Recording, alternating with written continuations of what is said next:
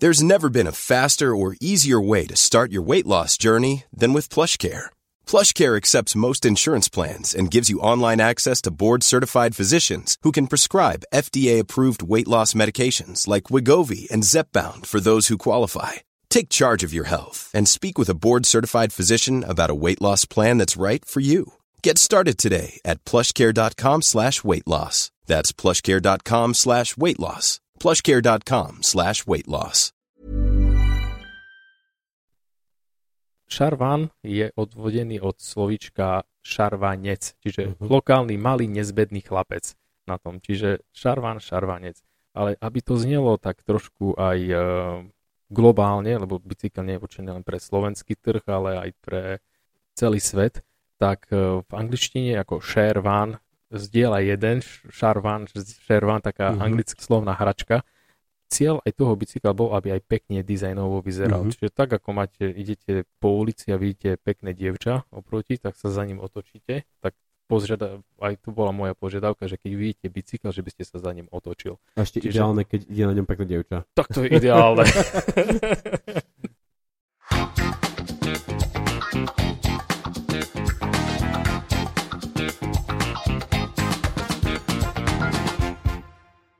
Vážení poslucháči podcastu Na trojici vo dvojici, znova vám ďakujem za to, že ste si našli čas a priestor na to, aby ste si vypočuli rozhovory so zaujímavými prešovčanmi.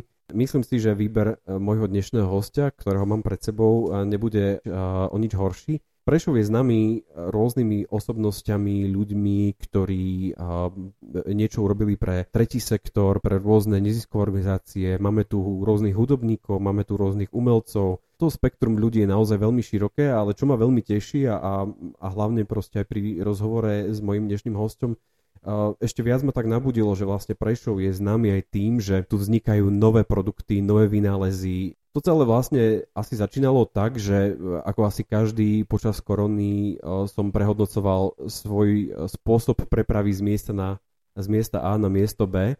A keď som hľadal nejaký bicykel, došlo, že tých bicyklov vôbec nie je veľa na trhu. Dokonca, že vôbec nie sú. A tak sme potom znova pátrali po tom, že aké vlastne sú možnosti nejakých mestských bicyklov a tak ďalej. A došlo k tomu, že objavili sme spoločnosť, firmu, človeka, ktorý takýto mestský bicykel v podstate vynašiel. Prerobil alebo inovoval to, čo už je ako keby že urobené, postavil bicykel na vyššiu úroveň. Pán Dušan Manduľak, vítajte u mňa v podcaste. Dobrý deň. My sme už absolvovali jedno stretnutie, kde ste mi vysvetlili celú históriu vašej firmy a ako vlastne došlo ku tú vynájdeniu toho nového bicykla. Poďme ale kde si úplne na začiatok. Skúste predstaviť to, že ako to celé vlastne vznikalo, možno že tú históriu tej spoločnosti, čo sa vlastne v Prešove deje a čo vlastne viedlo možno taký prirodzený vývoj toho bicykla prešovského. Začnem, ako opisujem firmu, aby sme pochopili, čo všetko v rámci prešovského regiónu sa deje a čo sa tu všetko vyrába a vyvíja. Tak naša spoločnosť bola založená ešte v roku 1989 za čas socializmu, komunizmu, kde pán Jan Mandulák ako servisný technik a prvý živnostník ešte v máji pred revolúciou mal záujem podnikať v oblasti lisovania plastických môd.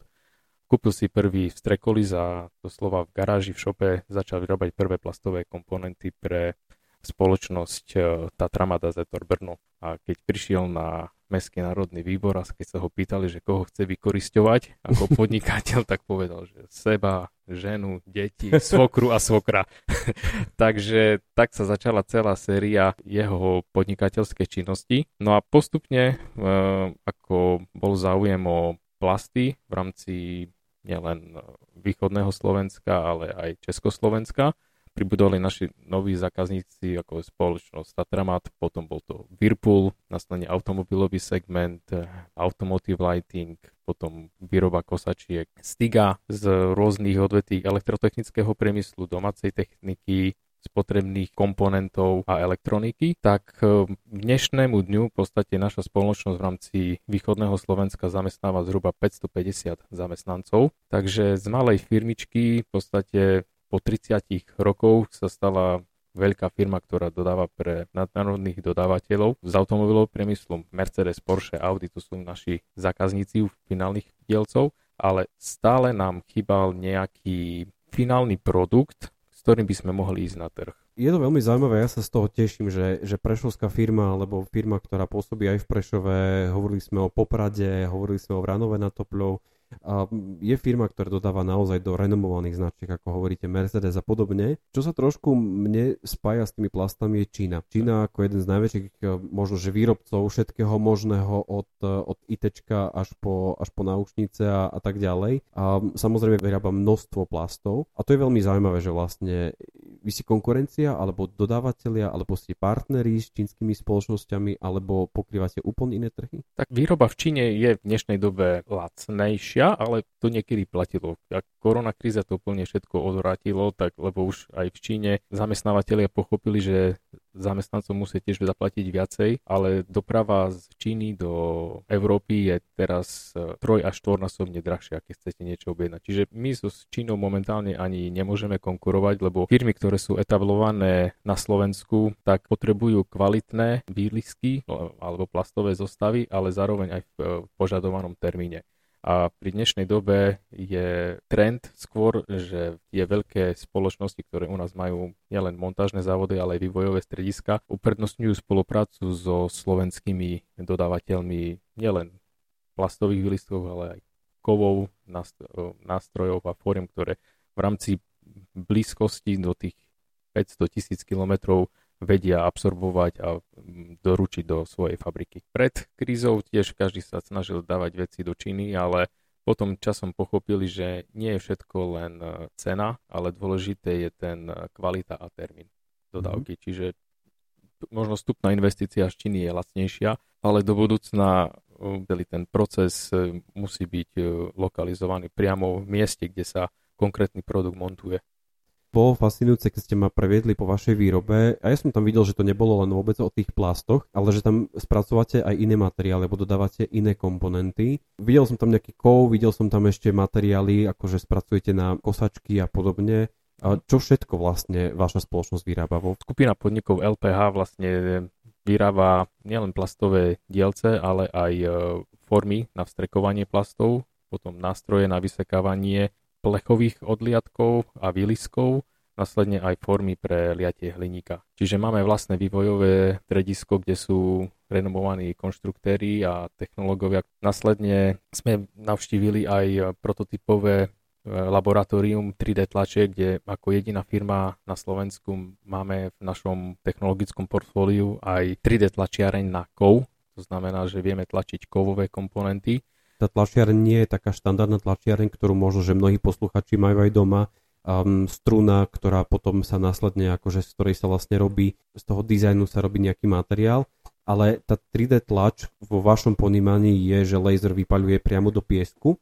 A sám som mal možnosť vidieť, že je to naozaj tvrdý kov, ktorý sa úplne podobá, že to je kov, ktorý je niekde vyťažený možno v nejakej bani alebo tak. Mhm.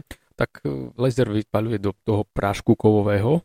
Ten prášok môže byť ľubovoľný, či to je nastrojová oceľ, alebo je to zlato, je to hliník, proste stroj to dokáže, len je potrebné nastaviť požadované parametre. Keď si to chceme predstaviť úplne tak akože dopodrobná, máme napríklad nejakú práčku, ktorá sa vyrába klasicky v Poprade, vo Whirlpoole. Čo všetko mohlo byť vyrobené vašou spoločnosťou z tej danej práčky? Všetky plastové komponenty, ktoré sú na panely ovládania, či je to displej, či je to panel, či sú to gombičky na tom, alebo páčky nejaké programátora, tak toto je náš produkt. Potom, keď sa pozriete dovnútra, je tam nejaké rebro bubna na tom, takže tieto vnútorné komponenty z druhej strany, čiže všetko plastové, ktoré tam je, tak vieme to vyrobiť a vyrábame aj. Keď sa späť vrátime vlastne ku vašej firme, všetko to znie úplne ideálne. Viete vyrobiť plastové veci, máte rôznych odberateľov a tak ďalej, viete vyrábať veci z kovu, viete ich rôzne ohýbať a robiť s nimi rôzne kúzla v našom bežnom ponímaní. A teraz sa vlastne už dostávame postupne ku tomu bicyklu Šarvanu. Áno. Prečo vlastne ten bicykel vlastne vznikol? Máte akože istých odberateľov, ale prečo tam bola potreba mať vlastný produkt? Pri samotnom produkte bicykla som spojil svoj súkromný a pracovný život. Zhruba bol to 1. apríla 2017 a nebol to žart, tak prišiel som, mal som sen ešte predtým a všetko to začalo snom. Začalo to snom a skutočnou potrebou mojej, lebo kúpil som si ja osobne mestský skladací bicykel z Anglicka. Veľmi šikovná skladačka. Niečo podobné som chcel aj pre svojho syna. Syn mal vtedy 6 rokov a hľadal som na trhu nejaký výrobok, ktorý by sa tiež vedel skladať ako tá anglická skladačka, ale nič som nenašiel. Švédsko, Švajčiarsko, Amerika, všade som hľadal, ale nejaká taká možnosť nebola, aby ten bicykel vedel používať dieťa, ktoré má zhruba nejakých 120 cm. No a vedel by sa zložiť a následne na to, aby mal nejakú tú pridanú hodnotu, prípadne meniť farby alebo tak. Ale podstatné bolo, aby bol tam nejaký zväčšovací mechanizmus, lebo myšlienku, ktorú som mal, bolo, keď máte deti, tak určite poznáte, že dieťa vám pravidelne z roka na rok rastie a či mu kúpite topánočky, alebo mu kúpite nejaké korčule, alebo čo, tak tá nožka mu rastie, človek rastie a použije to chvíľočku a hneď to musí buď zahodiť, alebo posunie mladšiemu. Tak mal som taký nápad, myšlienku, že keď existujú korčule, ktoré majú nastaviteľnú veľkosť od napríklad 29, 30, 31, 32 nejakým mechanizmom zväčšovacím, že prečo neexistuje aj taký bicykel. Pátral som, nenašiel som nič také, tak potom som išiel za majiteľom firmy, kde mu hovorím, že Jano, mám takúto myšlienku a zároveň by sme mohli my ako spoločnosť LPH začať s našim finálnym produktom. Doteraz sme vyrábali stále len nejaké komponenty pre niekoho. Ako prijalo ten kolektív a vedenie to, že ideme teraz robiť úplne nový produkt, ktorý v podstate má trošku ďalej od toho, čo sme doteraz vyrábali? Predstavil som tú myšlienku môjmu tímu toho 1. apríla. Boli to vlastne nadšenci, lebo každý jeden chlapec, ktorý má, tak má bicykel. Keď sa na bicykel pozriete, na hoci ktorý bicykel, tak nie je tam nič také, čo by naša skupina nevedela vyrobiť. Či tam vidíte nejakú plastovú súčiastku, či tam vidíte nejakú ohnutú trúbku alebo nejaký ohnutý drôtík, niečo pozvárané, niečo zafarbené. Vieme vyrobiť v podstate všetko. Tak zostavil som tým, voláme sa také, že 7 statočných a každú stredu sme si zvolili nejaké meetingy, nejaké technické porady, aby sme začali pracovať na tejto myšlienke. Podotýkam, že nebolo to v rámci ich pracovného času, ale bolo to už v rámci ich osobného voľna, že každú stredu po 16. hodine sme sa stretávali u mňa v kancelárii a do večera do 8-9 sme sedeli a robili sme na tomto projekte. Začalo to najprv modelovaním počítači, ako zhotovenie nejakého 3D modelu. No, každý mal svoje pripomienky a hlavná taká konštrukčná súčiastka, ktorá na tomto bicykle je samostatný rám. Rám, ktorý tam je vyrobený technológiou strekovania plastov. Lebo štandardný bicykel, keď si pozriete hoci ktorý, je to nejaká zvaraná konštrukcia z hliníkových trubiek alebo z oceľových trubiek, ale samotný výrobný proces v bežnom a štandardnom postupe možno nejaké 1 až 2 dní, pokiaľ to celé absorbuje.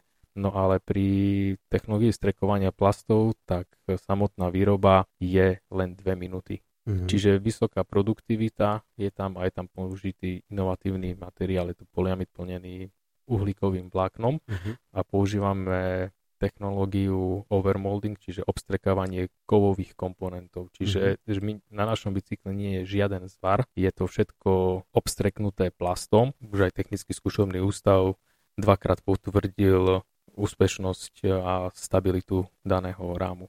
Čiže to bola taká tá myšlienka, že ako som oslovil tým náš, no a predtým ešte sme si zhotovili samotné prototypy. Čiže aj na tej 3D tlačiarni, keď konštruktér navrhol nejakú súčiastku, ktorá bola súčasťou napríklad zadného mechanizmu alebo ozubené koleso, počet zubov, aby ten prevodový prevod medzi hnaným a hnacím kolesom bol správny, tak trvalo na tom skoro 3 mesiace, aby sme našli ten správny pomer, aj keď cyklisti, ktorí používajú bežne, tak je tam nejaká reťaz, ozubené kolesa, ktoré sú štandardizované súčiastky, lenže my namiesto reťaze používame remeň, čiže je to ďalšia inovácia, kde má to dlhšiu životnosť aj v podstate z hľadiska udržateľnosti a nejakej údržby je to bezproblémové, ale zároveň, že sa človek nezašpiní od oleja, lebo ten bicykel je určený tak ako pre mestskú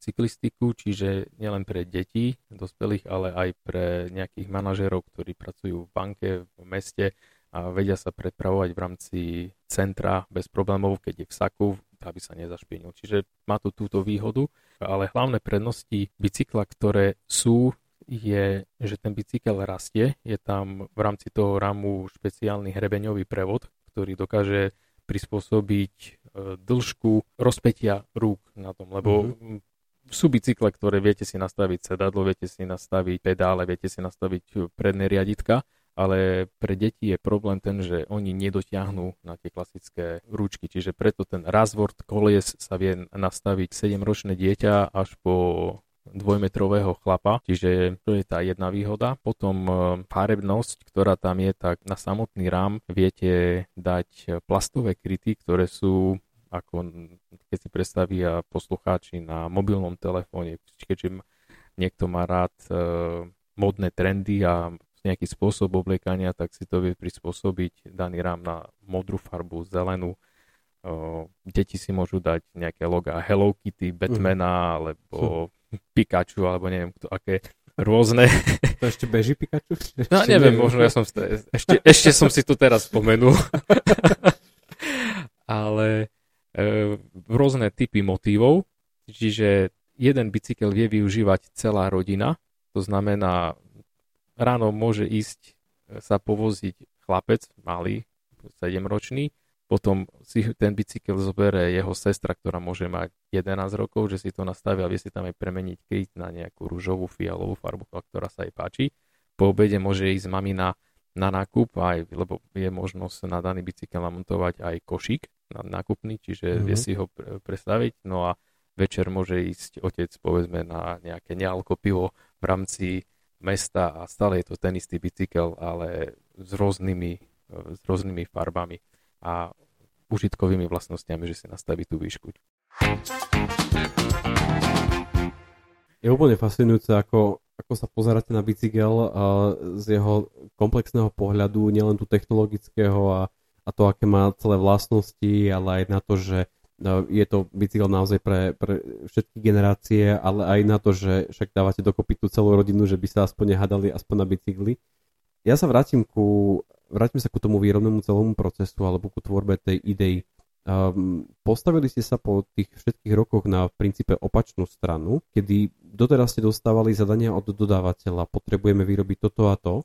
A vy ste boli už len tí, ktorí v podstate to celé dali nejakým spôsobom dokopy, to znamená, že mali ste tam nejaké technické obmedzenia a tak ďalej. Teraz ste sa postavili na inú úroveň a ako inovujete alebo vytvárate vlastné produkty. A to vedenie tímu, tých 7 statočných, bolo asi po manažerskej stránke iné ako doteraz. Tak v rámci celého tímu autorom myšlienky som bol ja, ale bez chlapcov, ktorí v tíme sú, v podstate by to ani nebolo možné, lebo my sme v danom tíme sú technici, technológovia, potom je tam užívateľ. Cieľ aj toho bicykla bol, aby aj pekne dizajnovo vyzeral. Čiže tak, ako idete po ulici a vidíte pekné dievča oproti, tak sa za ním otočíte, tak aj tu bola moja požiadavka, že keď vidíte bicykel, že by ste sa za ním otočil. A ešte ideálne, keď ide na ňom pekné dievča. Tak to je ideálne. Takže toto sa nám splnilo na tom, čiže aj ten taký dizajnerský duch tam prehovoril z pohľadu módy, z pohľadu nejakého dizajnu a takej tej modernosti. Čo ste sa ako manažer vy pri tomto celom procese naučili? Tak doteraz ja osobne ako manažer som 13 rokov v nástrojárni budoval samotné technológie, aby zákazníkom sme poskytli vždy kvalitné produkty a v podstate bola tá možnosť pre mňa využitia všetkých technológií do jedného nášho produktu. Čiže to som sa ako naučil, ale zároveň aj Veľa som študoval v rámci výstavy, keď sa dalo cestovať, tak som videl a čo sa dalo použiť, tak sme to dali do tohto produktu. Tiež aj to vedenie týmu pri novom výrobku, počúvať, čo hovorí trh, ale respektíve študovať, čo trápi bežných ľudí a mať tú spätnú väzbu priamo od kupujúcich, lebo niekedy si môže konštruktér navrhnúť niečo za stolom, na tom on si sa bude na tom vytešovať, že to je krásne, že to je super, ale keď sa to dá do výrobného procesu na tom, tak niekedy ten samotný výrobár mu povie, že to je nevyrobiteľné na tom. Čiže tak aj ten môže byť bicykel, ktorý vám povie finálny užívateľ, že je to nepoužiteľné na tom. Čiže tú spätnú väzbu museli sme stále vnímať od nášho okolia, či to boli rodinní príslušníci, či to boli kamaráti, alebo na výstavách klienti, ktorí sa zastavili na našom stánku. Ako prijali nový produkt? Slovenský, východoslovenský, ako prijali nový bicykel? Možno, že firmy, ktoré sú etablované, ktoré sú dlho na tom trhu a poznajú každý jeden model a zrazu príde tu nejaká slovenská firma so svojím úplne novým modelom. Tak na tom Eurobajku v 2019 roku tak samotný šéf konštruktér Bromptona sa povozil na bicykli. Som povedal tomu konštruktérovi, že viete, ja som tiež Bromptonista na tom, lebo jazdím na vašom produkte na tom, ale aj vďaka vám ďakujem, že dneska tento bicykel tu stojí. Vaša firma prešla podľa toho všetkého, čo hovoríte, istým spôsobom, takým procesom inovácie. Zrazu máte vlastný produkt, a zrazu už to nie je len, že ste dodávateľ pre iného výrobcu alebo pre iné firmy, ale máte niečo vlastné. Ako je veľmi dôležité podľa vás, aby firmy vkladali peniaze do inovácií alebo naozaj, aby sa snažili inovovať aj svoje výrobné procesy alebo svoje produkty? Každá firma, ktorá je, tak sa snaží výsť ústretí zákazníkovi, mať taký ten prozákaznícky prístup, ale toto vám začne ponúkať každý na tom. Pokiaľ nebudete inovovať a nebudete prinášať nové myšlienky, ako daný výrobok, či tú pračku, alebo to svetlo nejakým spôsobom vylepšiť, tak konkurencia vás predbehne. Čiže preto sme aj my v rámci našich výrobných závodov investovali veľa do vybavení najprv kvality, čiže už to, čo vyrábate, aby ste vyrábali stabilne a kvalitne. To je jedna dôležitá vec, ale potom rozvoj inovácií v rámci vývojového strediska nejakých tých R&D centra. Treba povedať jednu vec, že vlastne rovnako ako vaša firma, množstvo iných firiem sú závislí aj na svojej partnerskej sieti. To znamená, že patria do nejakých klubov, členstiev, nejakých spolkov, jednoducho majú partnerské spoločnosti, firmy, s ktorými spolupracujú. Ono to je trošku aj v opozite toho, čo počúvam množstvo z mnohých strán. A nepoviem o svojom nápade nikomu, žiadnej inej firme, aby ma nikto nepredbehol a tak ďalej. Proste bojím sa o to, aby mi to niekto neukradol, čo vo finále môže ako keby že predĺžiť ten celkový čas, pokiaľ je tam samotný produkt na trhu. Spolužiak z vysokej školy mi zavolal, že Dušan, mám jedného známeho, pán zo Sobraniec mal nápad na pohon bicykla. Že nič neexistuje, ale nechce nikomu nič povedať, nič nechce spraviť. Že či môžem sa s ním stretnúť a ho vypočuť aspoň, že akú má myšlienku. Prišiel pán za mnou a hovorí, že tak niečo mám na tom, ale každý len rozprával v tajomstve. Čiže to, čo hovoríte vy, že sa bojí, nechce to zdieľať, nechce to ponúknuť. Ale pán asi nemal skúsenosti s internetom, vyhľadávaním na tom, čiže mal len myšlienku v hlave a chcel vyrobiť nejaký veľký prototyp na elektrický pohon pomocou magnetov, aby žiadna reťaz by tam nebola. No a inotajov takých rozprával stále. No a mu hovorím, že tak dobre, ale keď ja mám niečo pomôcť, aby aj vy ste bol spokojní, ale aj my musíme vedieť, ako dlho to bude trvať na stroji, lebo každá hodina je, musíte tam dať svojho človeka, musíte tam, blokujete výrobné svoje kapacity pre existujúci výrobný program a vyrobiť nejaký prototyp, ktorý nepoužijete potom o ničom, tak mi musíte viacej povedať o tom. Tak mi to začalo opisovať, ako to tam všetko je a musí to byť veľké, skoro meter, nejaké koleso a o priemeru meter. Takže som mu povedal, no viete čo, ja niečo podobné som videl už, že neexistuje tak. Do minúty som zobral mobil, som mu to vyťukal, ukázal som mu to na tom, tak ten pán, normálne som videl na ňom ako toto sklamanie, to, čo v sebe mal 20 rokov nejaký patent, ktorým držal len v hlave a s nikým o tom nehovoril alebo nechcel to, tak sa jeho sen zrazu rozplynul. Čiže ten, vždy, keď máte nejaký sen, aspoň ja si tak myslím, treba s ním prísť hneď na tom a kuť železo ešte zahorúca na tom, lebo potom vás, tak či to je vo výrobnom procese, alebo pri tých myšlienkach niekto stále predbehne. Tak ako bol Jara Cimerman, keď prišiel na patentový úrad a teď presne tak, že žiarovka, že niečo také už asi už existuje.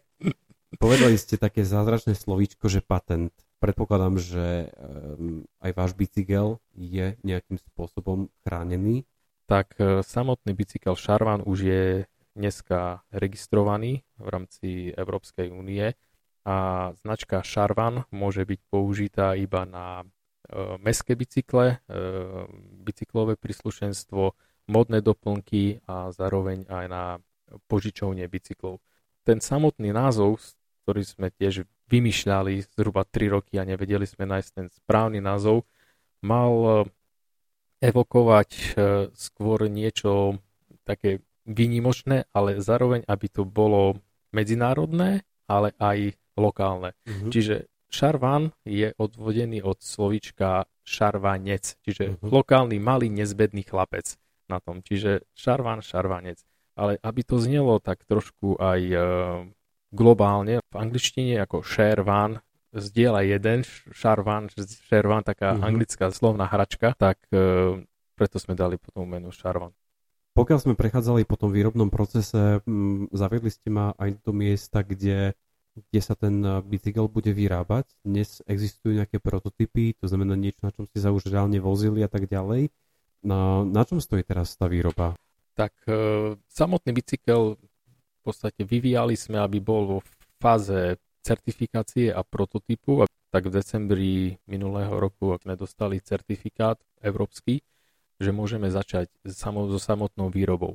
Lenže súčasná kríza spôsobila to, že každý navýšil objemy v predaji. Čiže predaj bicyklov dvojnásobne zrástol. Nemecký trh konkrétne zvýšil svoju produkciu dvojnásobne, taliansky to isté, zdvojnásobil výrobné kapacity, no a tie lokálne nejaké obchodné siete v podstate strojnásobili objednávky na nasledujúcu sezónu. To spôsobilo celosvetovo to, že výrobné kapacity u dodávateľov v podstate nestačia teraz. Čiže všetci idú na 24 hodín komplet, aby stihli uspokojiť jednotlivých dodávateľov a montážnikov bicyklov a komponenty nie sú. Čiže toto nás tiež trošku aktuálne pribrzdilo. Aké máte plány vo výrobe? Koľko bicyklov viete alebo máte naplánované, že budete ročne vyrábať? Tak určite nejaký ten marketingový a obchodný plán existuje. Chceme začať nejakej prvej 1000, potom 3000, no a cieľ by mal byť 100 000, lenže majiteľ si povedal, nie, zapojíme do toho ešte aj ruský trh, tak nejakých 200 000 bicyklov musíme vyrobiť. Čiže celé Rusko sa bude voziť na prešovských bicykloch. Áno. A môžeme povedať asi nahlas, že aj čo sa týka cyklistickej siete, tak nie je to také zlé. Súhlasím s vami, ako cyklotrasy, ktoré sa teraz vybudovali, sú veľmi kvalitné, dobrý povrch, je tam pekný asfalt, takže naši predstavitelia vlády, ale aj mestskej samosprávy pochopili, že tá cyklistika je veľmi užitočná aj z pohľadu ekológie v meste, tak s bicyklom môžete nielen ísť do prírody, ale aj do toho samotného mesta. Čiže tie cyklotrasy nie sú ideálne, ale je tu aspoň tá snaha, že by to sa urobilo. Vážení poslucháči podcastu Na Trojici vo Dvojici, ďakujem, že ste si tento podcast vypočuli. Ja som osobne veľmi hrdý na to, že tento bicykel vzniká v Prešove. Som veľmi hrdý na to, že tu naozaj spoločnosti, firmy medzi sebou komunikujú, spolupracujú a pomáhajú si navzájom vo svojom raste. Ja sa teším z toho, že to mesto aj z pohľadu toho podnikania a rozvoja podnikania naozaj žije. Pán Mandulák, ďakujem veľmi pekne za to, že ste boli mojím hosťom v tomto podcaste. Želám vám len to najlepšie. A nech vám ten bicykel teda vyjde a nech to podnikanie vám napreduje a nech sa čo najviac ľudí vozí na vašom bicykli. Ďakujem veľmi pekne. Vám všetkým želám pekné ráno, pekný večer alebo pekný deň, neviem, kedy to teda počúvate. Verím, že sa budeme počuť aj na budúce pri ďalšom hosťovi alebo hostke v tomto prípade. Majte sa fajn.